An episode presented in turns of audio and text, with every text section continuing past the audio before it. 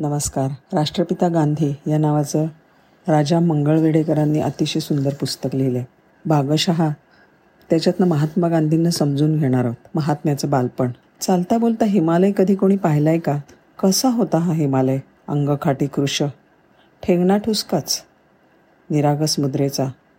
पण तेजस्वी नजरेचा आणि तुकतुकीत कांतीचा. बोलण्यामध्ये शालीन सौजन्यपूर्ण शब्द. मृदू मुलायम आवाज.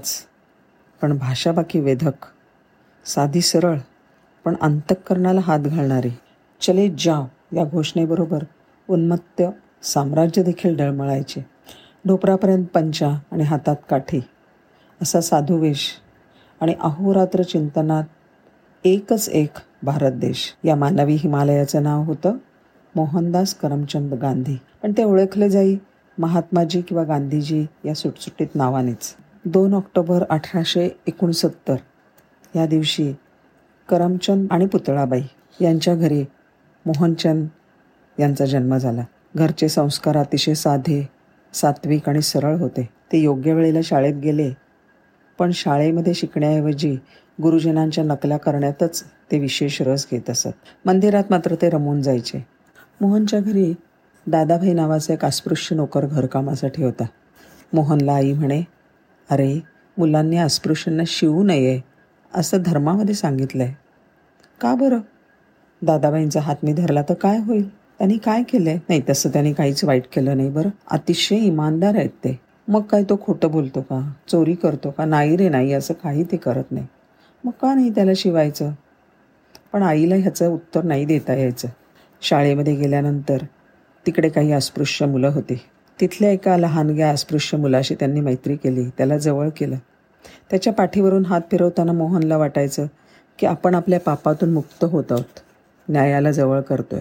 श्रावण आणि हरिश्चंद्र यांच्या कथांनी मोहनला सेवेची सत्याची आणि सत्वाची जाणीव करून दिली. ह्या श्रेष्ठ गुणांचा तो पूजक बनला भक्त बनला आणि भावी आयुष्यात ह्या गुणांमुळेच महात्मतेचे महाद्वार त्यांच्यासमोर उघडले चौदा वर्ष पंधरा वर्षाचा मोहन दुर्बल अशक्त आणि कमकुवात शरीर शरीराचा होता.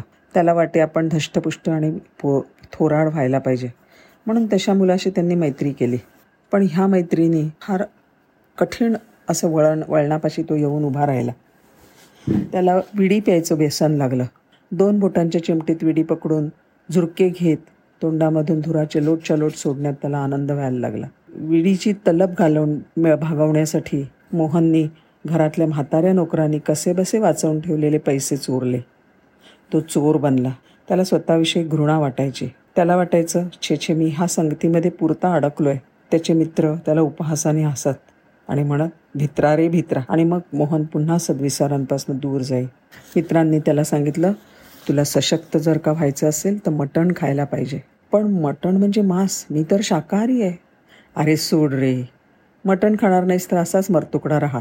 इंग्रज लोक बघ. डुकराचे मांस खातात. चांगले उंचे पुराणे तगडे बनतात.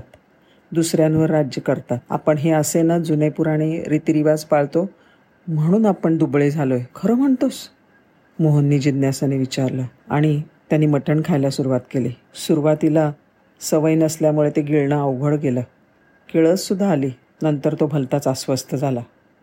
त्याला पो पोटामध्ये गेलेले बकरं बे बे करून केविलवाणे ओरडत आहे असा भास झाला. पण हळूहळू मोहन पट्टीचा मांसाहारी बनला. एकदा तर मोहननी सोन्याचं कडं नेऊन त्यातलं थोडं सोनं कर्ज फेडण्यासाठी वापरलं. त्याला असं वाटायला लागलं की आपण फार घोर पातक करतोय. त्याच्यासाठी प्रायश्चित्त घ्यायला पाहिजे म्हणजे आत्महत्या केलेली बरी. धोत्र्याच्या बीमुळे माणूस मरतो असं त्याला कोणीतरी सांगितलं होतं. त्याने कुठून तरी भे धोत्र्याचं बी आणलं पण बी खाण्याची हिंमत होईना. मृत्यूचं भय वाटायला लागलं.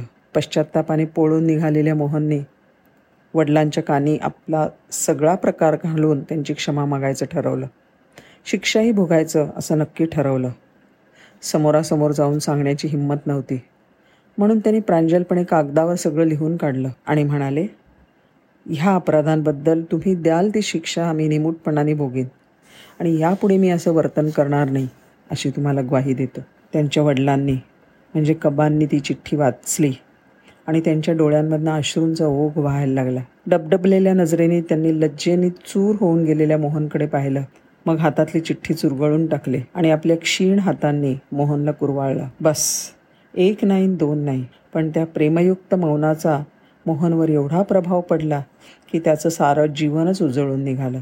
क्रोधापेक्षा प्रेमात केवढी शक्ती असते याचं प्रत्यंतर त्या दिवशी मोहनला आलं. अहिंसेची का ताकद त्याला कळली आणि मोहनचा अपूर्णे अपूर्णातून पूर्णाकडे प्रवास सुरू झाला. धन्यवाद.